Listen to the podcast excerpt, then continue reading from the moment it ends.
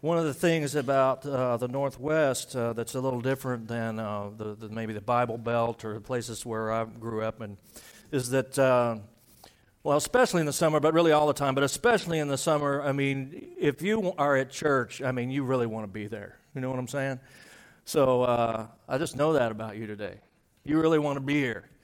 Uh, there's not a lot of obligation, you know. I mean, um, you know, there's good and bad in that. I mean, there's some discipline that would be good to have when it comes to going to church, right? But I mean, that's not such a bad thing back back in the Bible Belt that there's some discipline about it. But with that discipline, sometimes comes a, a church full of people that aren't really wanting to be there, and so we don't have that here. So it's a double-edged sword um, in terms of attendance and things like that. But one thing you can know is that everybody that's here wants to be here, and that's that is a good thing. So.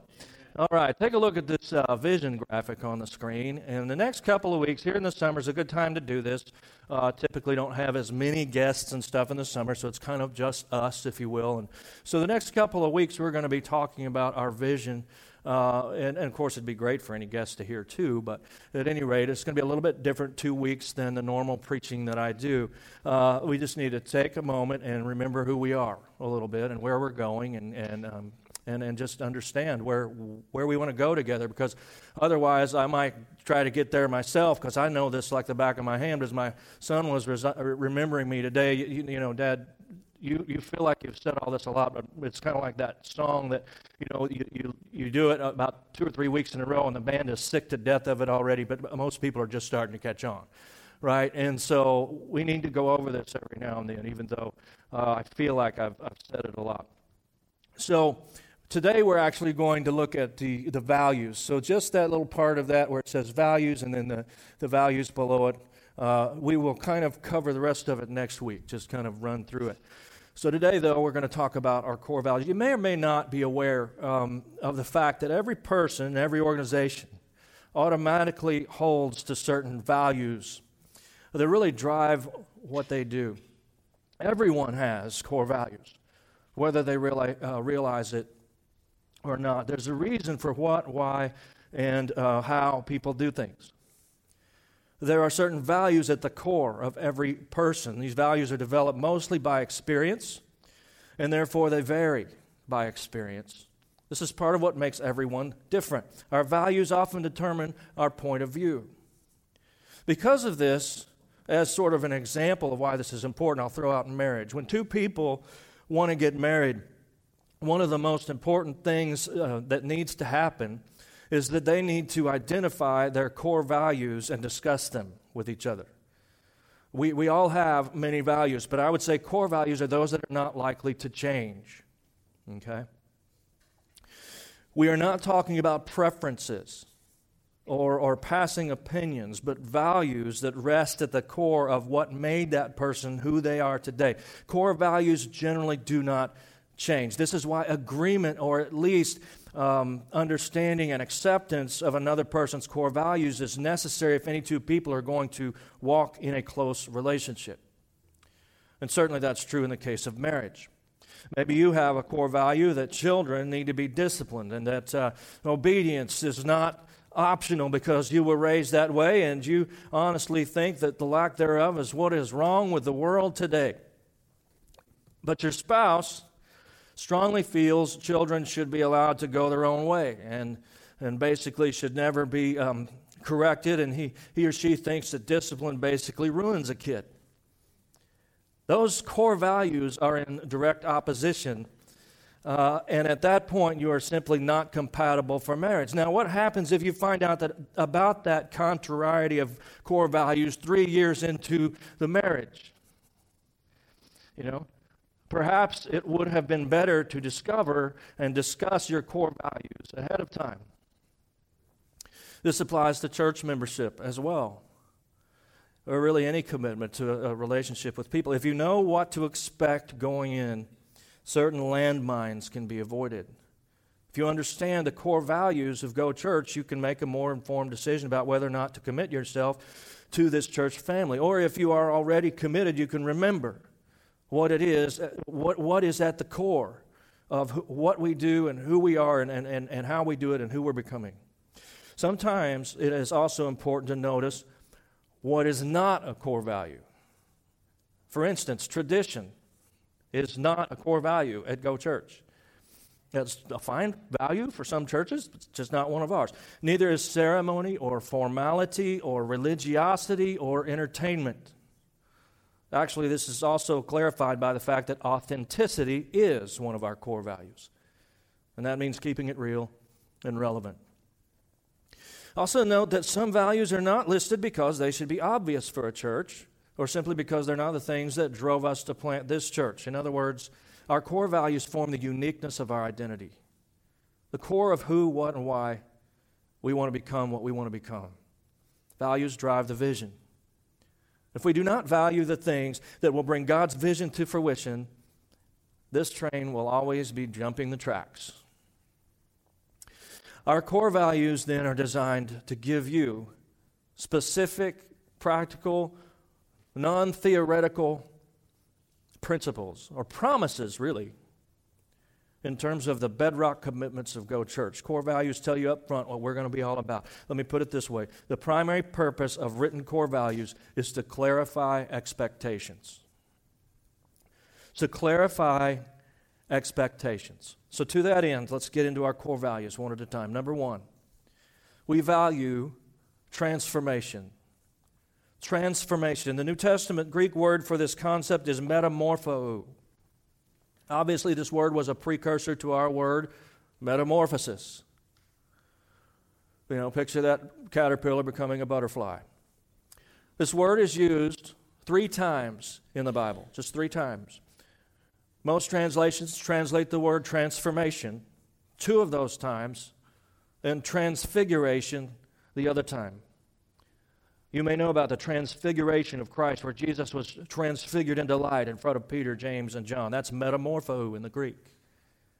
Another time, Paul used the word to describe what happened to the face of Moses when he had been with God, reminding us that his face would shine so bright they had to cover it with a veil.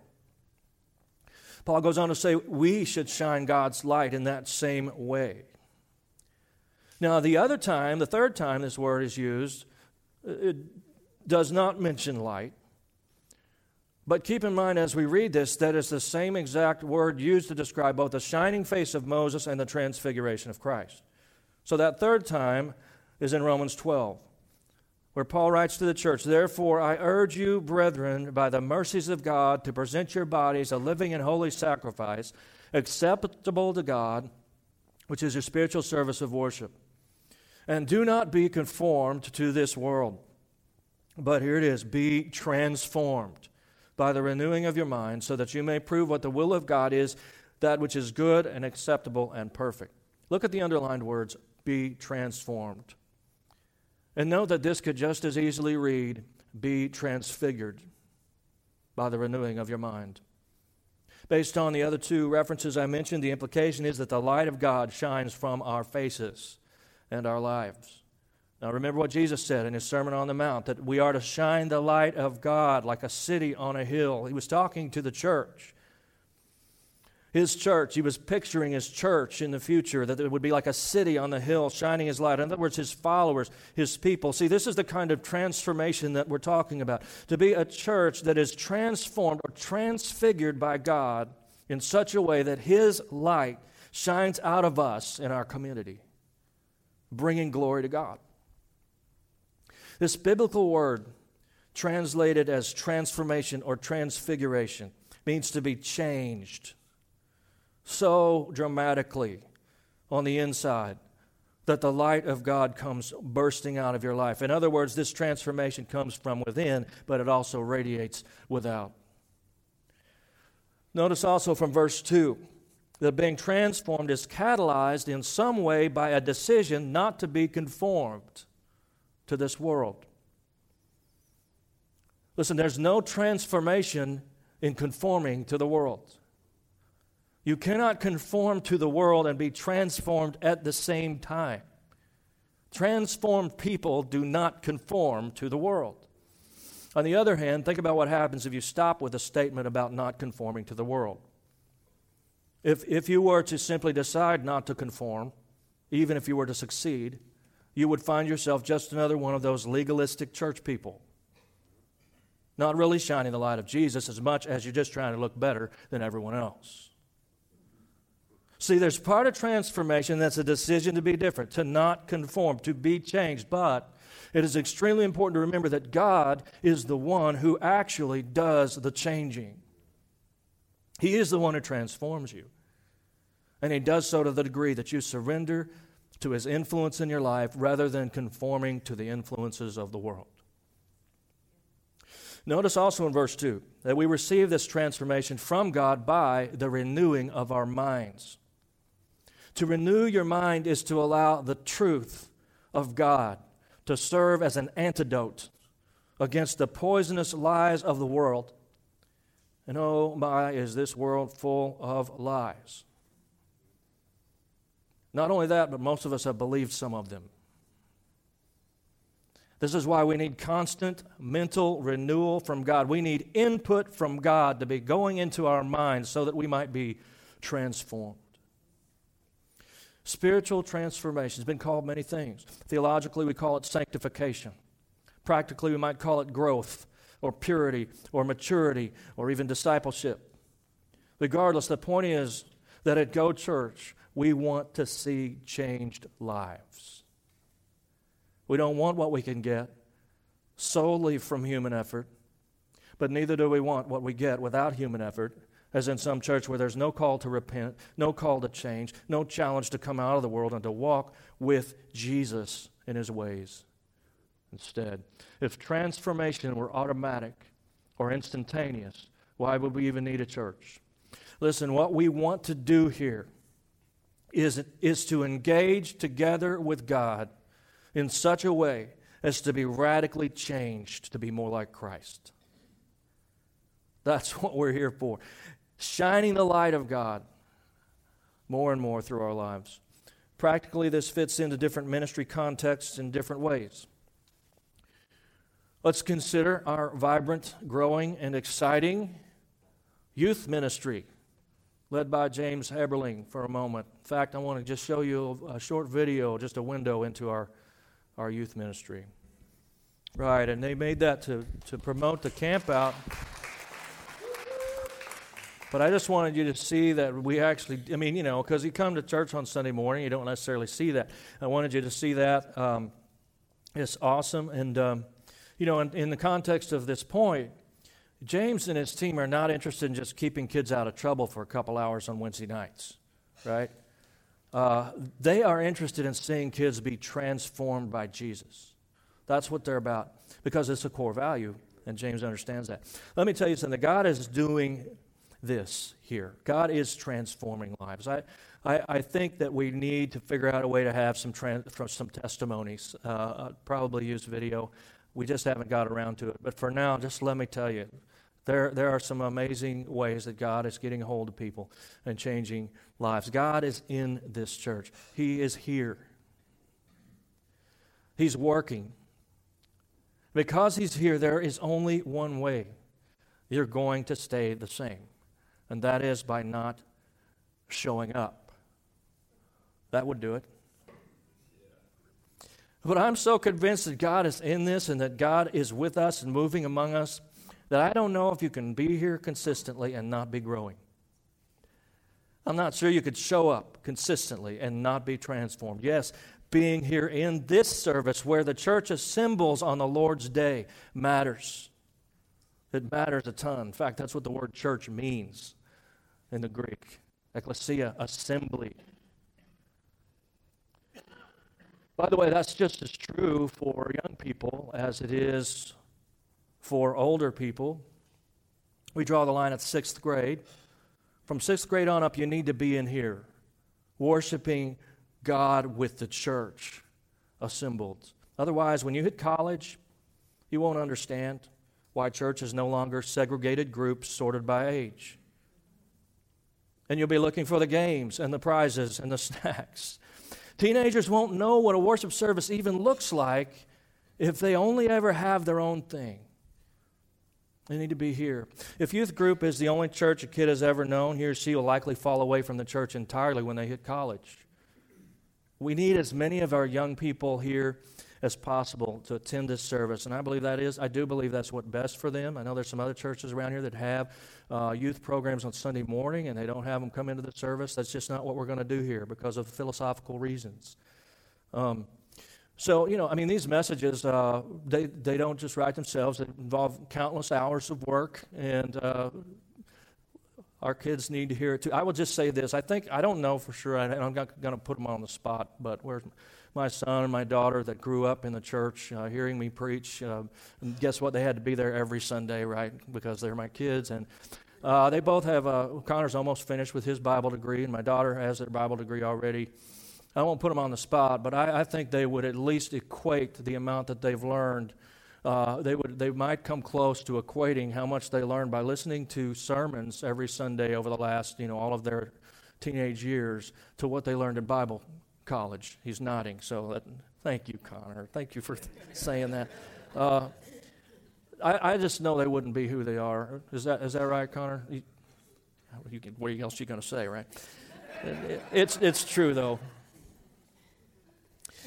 you know, if the way that they quote my sermons back to me when I need correcting is any indication, I mean, they learned a lot. So, all right, let's move on to uh, the second core value. Number two, we value excellence. We value excellence. Another way to say this is we want to win. I want to win. Any nacho fans out there? We do. We want to win. We want to win for the glory of God and to better accomplish His purposes. There are many passages that would spur us on to excellence, but let's just look at Philippians chapter 3, starting with verse 12. The Apostle Paul writes, Not that I have already obtained it, the prize, or have already become perfect, but I press on so that I may lay hold of that for which also I was laid hold of by Christ Jesus. Brethren, I do not regard myself as having laid hold of it yet, still talking about the prize. But one thing I do, forgetting what lies behind and reaching forward to what lies ahead, I press on toward the goal for the prize of the upward call of God in Christ Jesus. Let us therefore, as many as are perfect, have this attitude. And if anything you have a different attitude, God will reveal that also to you. However, let us keep living by that same standard to which we have attained. There's a lot of things that we could unpack from that passage. I could spend a lot of time explaining things like where it says perfect, really, he means complete, saved, justified, and different things that we could try to unravel there, but I'm going to stay on, on point for today. And, and I just want to, to, to get you to see that really it boils down one of the main things this boils down to really is doing things with excellence. It's, it's straining to win the race. Under the inspiration of the Holy Spirit, Paul calls for our absolute best. Straining forward, he says, reaching forward. And that's a, that's a word picture there that has to do with breaking the tape. He's picturing a race and he's talking about breaking the tape to try to win. Not to just take second place or just try to finish it, but to win it. Why? Because the standard which Christ has attained for me is a winning standard. In fact, his is a perfect standard. And so to do anything less or to think it is okay to strive for less is to be one who needs enlightenment. If you, if you see there, that's basically what he says. As Paul puts it, such a one needs God to give him or her an attitude adjustment. Look at verse 15. In a rare moment of diplomacy, Paul doesn't say, such a one is headed straight for hell. No, he's a little more diplomatic this time. Uh, he says, if you don't think you should be giving your absolute best for his cause, don't worry. God will eventually straighten out your bad attitude. That's what he says in verse 15. Now, just focus on the last sentence.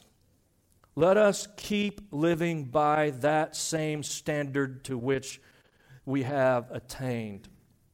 He's talking about the standard Jesus set for us. He set the standard for his church, and that standard is excellence, not just whatever we can get by with or whatever we, we think should be okay since, hey, we're, we're, we're just volunteers.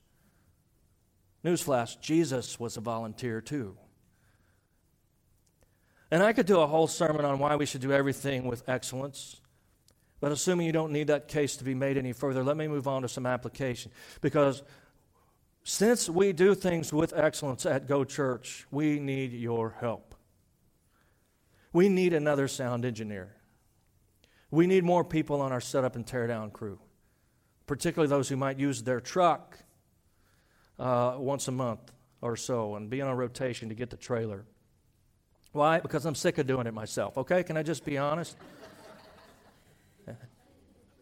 we really because I want you to get involved, but there's some of both. Uh, we we need more quality people to serve in children's ministry. I suppose if we just threw all the kids in one room with a couple of people and just let them, I don't know, sing kumbaya, kumbaya for an hour, uh, we could get by with less workers. Uh, and leaders, but we try to do things right. We do things with excellence. Most weeks there are eight to ten adults or youth back there serving. Just just adults that are helping. So we need more volunteers so that they don't have to do it as often. After uh, Pastor Tully gets here and gets settled, we will begin training share group leaders. And we'll be looking at launching share groups as soon as possible. Maybe you'd want to be a leader or host, host a group in your home. Start thinking about that. But also know that because we value excellence, it may take a while to get this thing going we want to do this right. I found that everything has taken longer than I thought it would, which is really pretty ridiculous considering all that we already have going after nine months of existence. Uh, sometimes I shoot for the stars. But sometimes excellence means waiting. So, yes, share groups are, are, are coming, but I don't know. One time I said we're starting in the fall. What we're probably going to start in the fall is training group leaders. Okay? So be patient because we don't just just throw caution to the wind and just blah, and it's just blah. We want to do things with excellence. Now, if you want to help us be excellent, which takes a lot of manpower, use your connection card or email the appropriate person to let us know how you can help. Immediate needs are children's ministry and trailer duty. Let's move on to the third core value. Number three, we value authenticity. This core value has a certain parity with the previous one, excellence. See, when I talk about excellence, the last thing I mean is a show. Okay? Authenticity means there isn't the slightest hint of fake. I hate fake with a passion. Sometimes that gets me in trouble. I don't fake emotions. What you see is what you get, and sometimes that means I'm not smiling. I'm not trying to excuse myself from any kind of effort to be a nice person, but I, I just want to be clear that fake it till you make it is a banned phrase at Go Church. We just we don't do that. I don't want any of us playing a part. I would rather have us confessing our sins to each other in the right context than trying to act better than we are. I'd rather someone step down from leadership than to keep leading from a place of sin and rebellion. I would rather us know each other and find that we need to forgive each other and make allowance for each other and work through conflicts than to keep it shallow and always peaceful. I would rather us learn to speak the truth in love. And here's one to remember I'd rather be real and rough around the edges than fake and false at the core. I'd rather be real and rough around the edges than fake and false at the core. There's so many verses of scripture we could use to support this value, but let's just look at 1 John 1 6. If we say that we have fellowship with him and yet walk in the darkness, we lie and do not practice the truth. How much of that kind of thing goes on in the modern church, do you think? Too much. Remember Ananias and Sapphira? Most of you might need a reminder. This couple who were part of the early church pretended to give a large offering and were deceitful in such a way as to look better than they were to the pastors and others leaders in the church. And to cut to the chase, God struck them dead on the spot, and they drug their bodies out of the church service. I'm smiling. I didn't know them, so I don't mean I don't mean to be insensitive. It was a while back. But after that, the early church got real, real fast. Let's hope God doesn't have to strike someone dead around here for us to make sure our faith is authentic. I'd rather be real and rough around the edges than fake and false at the core. I heard a pastor say once that he overheard someone in his community be, you know, bad mouthing his church. The guy said, Oh, that's a church full of screw ups. Pastor said at first he experienced a twinge of anger, but then he realized just what a compliment that really was.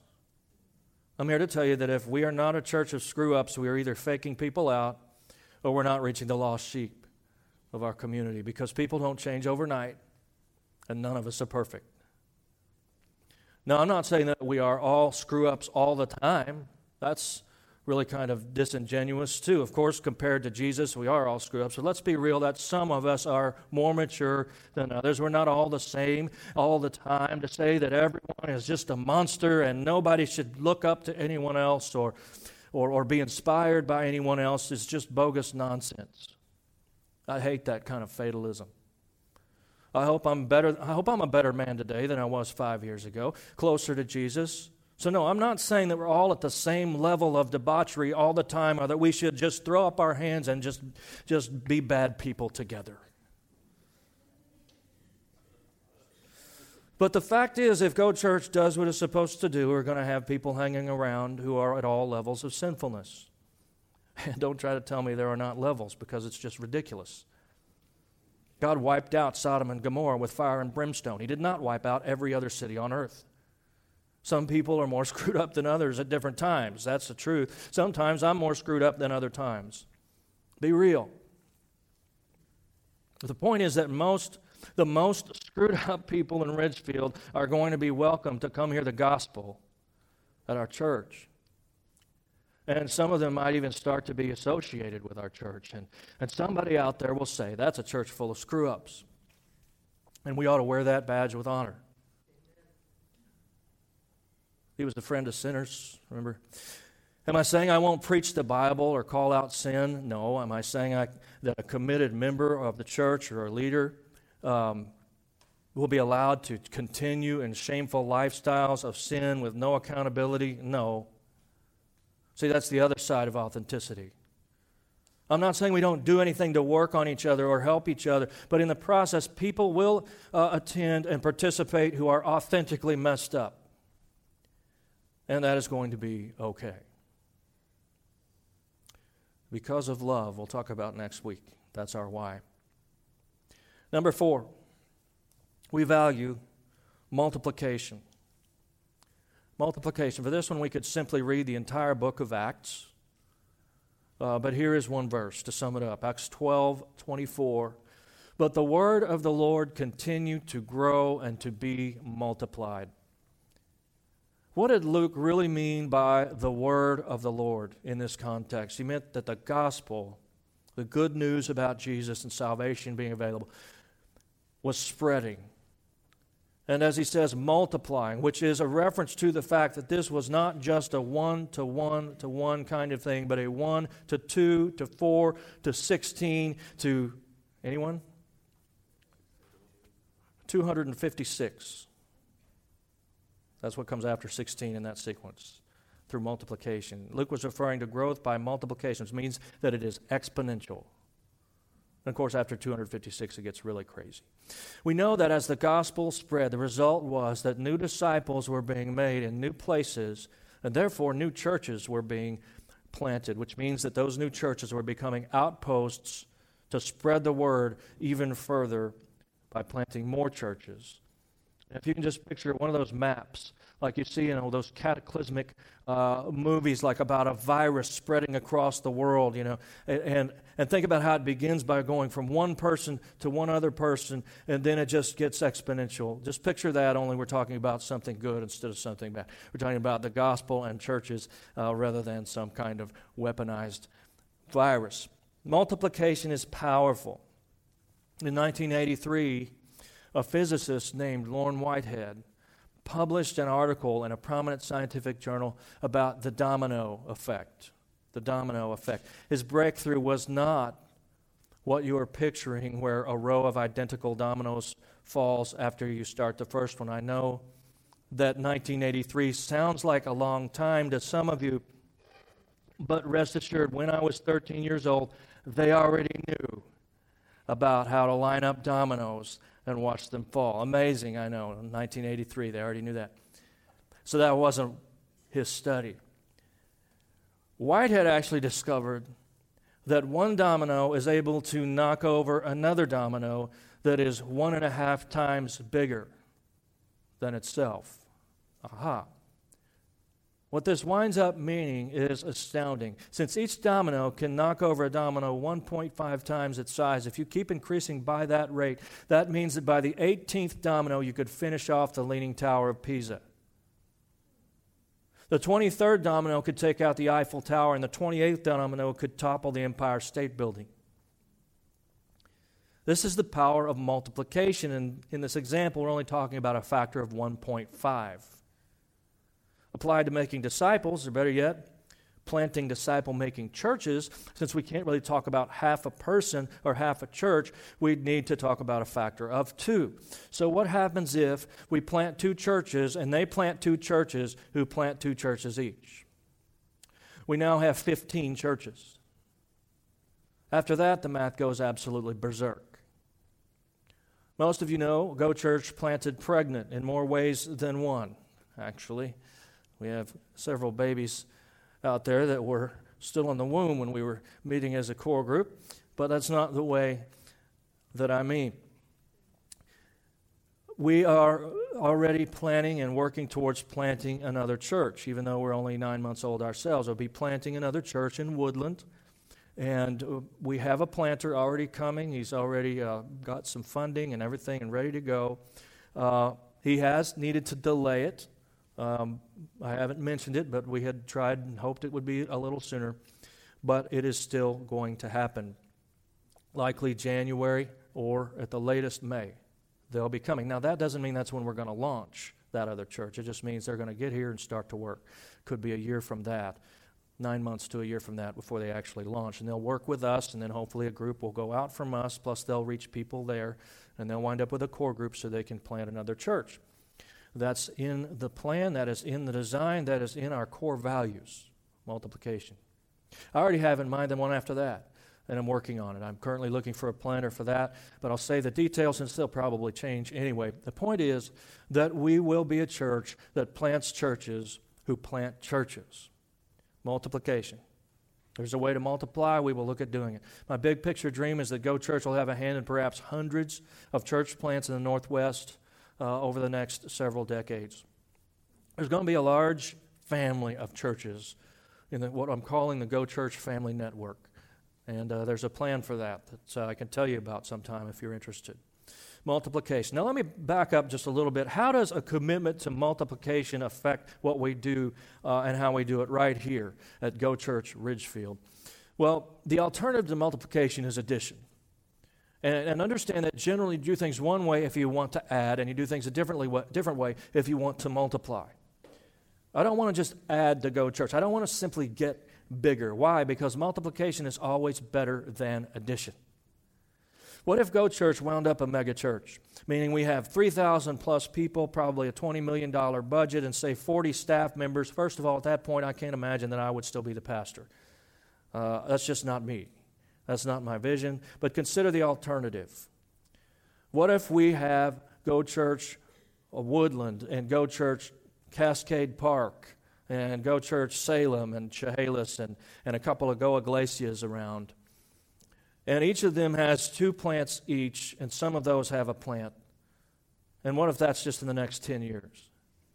You can do the math if you want, but I can tell you the impact of this that situation compared to making one church bigger and bigger is exponentially greater. And someone might say, but what if we do all that? Wow. Interesting. I just got a blank screen technology. You almost got me off the rails, and that can be interesting. It's back. What if we do all that and get bigger? Well, I'm not going to send anyone home, uh, but I do hope to send them out. I consider the ultimate in discipleship to be getting to the point where you help plant a church. That's like the ultimate. That's just where, you know, if, if, we were just a goal for people would be getting to that point. They were ready to go out and do that. And I know, you know, that some people think they would never do that, but there were some of those on our core group, and here we are. We planted this church. So you never know. I'm telling you up front that I would rather send people out than keep people in. Now, I don't want to lose people for the wrong reasons, but if it's sending them out to multiply, uh, that is a, that's something we celebrate here. We'll measure our success by our output, not our input. By the way, if you think doing this things, this, things this way won't mean fighting some battles, you are not well enough acquainted with the human condition. I mean, even internally, I'll be fighting battles, right? What happens when we finally uh, reach the so called 200 barrier and we only to send out 50 uh, to plant a church somewhere? That's when it will be good that we have this core value written down.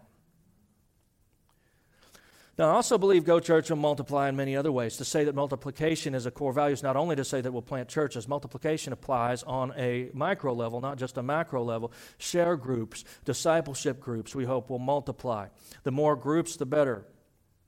I'd love to see the band and the AV ministry multiply so that we can actually help, you know, get other churches started by sending a couple of guys out because we have enough here. Those kinds of things. Children's ministry that it's it's multiplying so much that that we become uh, something that, that other a model that other people want to learn from. That's multiplication. That's reproduction. That's the kind of things we want to see happen. This church is going to be about multiplication if it kills me, and it might. It just might. But what, I mean, what, what a great way to go. I mean, that's a good way. I'm, I'm, let's do that. Number five, we value Scripture. Seems like a no-brainer, right, for a church. Only that, only it isn't. It's, it isn't anymore for so many. The church at large is less and less committed to Scripture. At Go Church, we're not just committed to Scripture, it actually made our top five commitments list. There's nothing more important than saturating every single thing we do with Scripture. Why? Because Scripture is what God has said. You get that? Scripture is God speaking. The Apostle Peter writes, But know this first of all, that no prophecy of Scripture is a matter of one's own interpretation. For no prophecy was ever made by an act of human will, but men moved by the Holy Spirit spoke from God someone told me you can only have one core value, this would be the one I would choose. Why? Because every other core value comes from where? Scripture. We'll be a people of the book. I don't plan to ever try to convince you of anything or lead you to do anything that isn't coming from the Bible. And I pass that on to leaders too. If you're leading a ministry here, I hope that's true for you. Base things on Scripture. Don't lead your ministry from your own opinion but from, from what the Scripture says. It's a core value anchoring every level of everything that we ever do as a church. And where does this value matter most? I would say it matters most when it comes to the preaching. That is the public proclamation of the Word of God in a corporate setting when the church assembles. One thing I have no problem promising you is that the preaching that happens in this church will be the preaching of the Word of God. These sermons, these two sermons, are a little bit unique, uh, but even still, uh, hopefully, you can see that it's all based on, on the Bible. I really don't ever want to teach anything other than the Bible at Go Church. Everything we do rests on the foundation of Scripture, the king of our core values. That it would have been the last one, except somehow, miraculously, it appears that an acrostic has been formed, and somehow, coincidentally, that acrostic constitutes a bit of a bonus core value. So, number six, we value teams. Teams. You, you, get it, right? I mean, transformation, excellence, authenticity, multiplication, scripture. That's a good look you got there. She's like, you know, you. You're like, yes, we get it. you got me. That's great. All right, so uh, if you didn't get it, now you feel dumb. I'm sorry about that. Um, me and her, we, we got it right there. All right, so we value teams. Me and her, that's really good. Uh, that's not right grammar, is it? She and I, I don't know, whatever. Hey, we're authentic, man. we value teams. As Paul so aptly put it, 1 Corinthians 12 14, for the body is not one member, but many. And of course, you know, there's a whole passage there that we could use. I'm not going to spend much time on, on, on this particular value, but I want to say that I hope nobody does a single thing on behalf of this church as a Lone Ranger. We want to go out by twos at the very least because with two, if one falls into a pit, the other can help him out.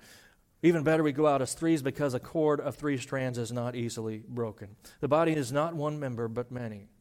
So hear me form a team to do what needs to be done, even if it's just a husband and wife, or brothers and sister, or a couple of friends, or whatever. Just don't do anything yourself. Form a team. At Go Church, we value teams. This also does get into my philosophy of leadership a little bit. If you lead a team here, You lead the team. Uh, I don't try to lead it, I lead you. And one other thing, I'm, I'm huge on division of labor. Um, it's part of what I mean by this core value. So hear me. I like distinctive teams with distinctive responsibilities that avoid overlap. This is very nuts and bolts here for a minute. Just bear with me. This is about efficiency and organization. This means you may not always know what the other teams are doing. There are a lot of things. Well, I just can't keep everybody informed all the, all the time about everything going on. I'm not good at that anyway. I don't know. Maybe Tully can do some of that. But this means you're not always going to know what's going on around here. I'm not that worried about bringing it all back together to the whole. Maybe the right hand doesn't always know what the left hand is doing around here, and perhaps that is a weakness in some way, but it can also be a strength because the left hand can't criticize the right hand when it's too busy doing what it's supposed to be doing. Enough about that. Just know that I like to put a team over an area and let it run. I don't micromanage. I enable and empower and expect a lot. I give out responsibility and, and, and move on to something else, assuming it will be done. That's just some insight into my leadership style. It has strengths and weaknesses, uh, but that's honestly the way I roll. By the way, we have quite a few teams started already, and some of them could use your help. If you aren't on one already, feel free to let us know about your gifts, your passions, areas you really care about, and we will see if there's a team that needs your help. Basically, I'm going to wrap up at this point.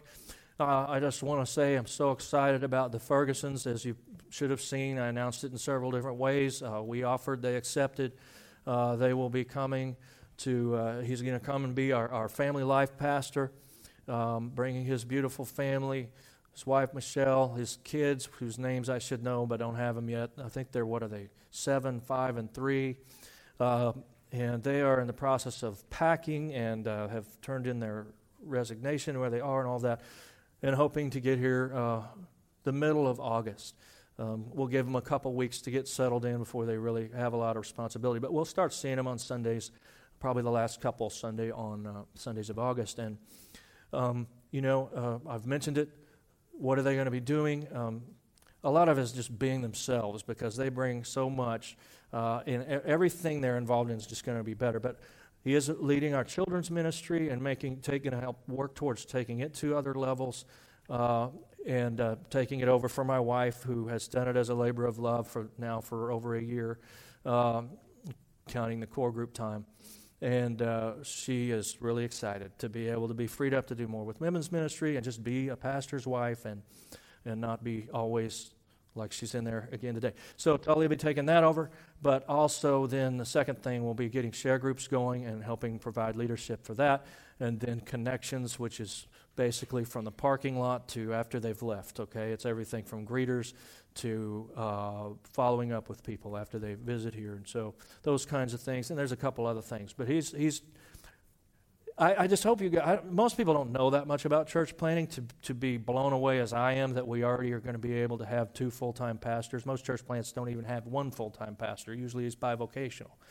Our church has been so blessed that we're, right off the bat, we're here, we're having two full time pastors. So uh, I just think that's a sign of great things. God has a big plan and a big vision. And uh, I'll talk more about that next week. I'm so excited about everything that God is doing. You know, I mean, it feels like kind of post Christmas for me right now after the barbecue and the July 4th thing. And, you know, we were just pushing, pushing. It's such an amazing time at the barbecue, baptizing 10 with 160 people there. So just fun, just connections, so positive, so good. And then it's just like, okay, summer hit, right? It's when we need that. We need seasons, we need ups, we need the, the down times. But definitely kind of weird for me. But I keep waiting for us to have like three people here because the summertime, you know, that will. Ha- I thought that would happen, but we keep having pretty good crowds even in the summer. I can't wait for the fall. I mean, I just think we're going. to, You know, anyway, God is just at work. Um, and uh, you know, I think I'll just ask a question. If if you uh, if you would affirm, I mean, I'm not going to sit here and write your name down. So don't just raise your hand because you think you're supposed to. If you would affirm that God has worked in your life and in your heart and some, that some transformation has happened since you started coming to this church. Now, some of them here the first time and everything. But if, if you've been here a while and, and you've seen that transformation happen in your life in one way or another, just raise your hand? just be encouraging to me. I, that's, that's pretty incredible. Um, God is here, God is at work. We don't want to take that for granted. Amen? Because I don't know about you, but I've been in some churches where I'm not sure that was really, you know, you know what I mean? So thank you, Jesus, for blessing this and for being here with us. Thanks for listening to Go Church's weekly sermon podcast. If you enjoyed the sermon, be sure to rate and review us on iTunes. If you want to learn more about the ministry of Go Church or catch up on previous sermons, check out our website, www.gochurchpnw.com. You can also connect with Go Church on Facebook and Instagram.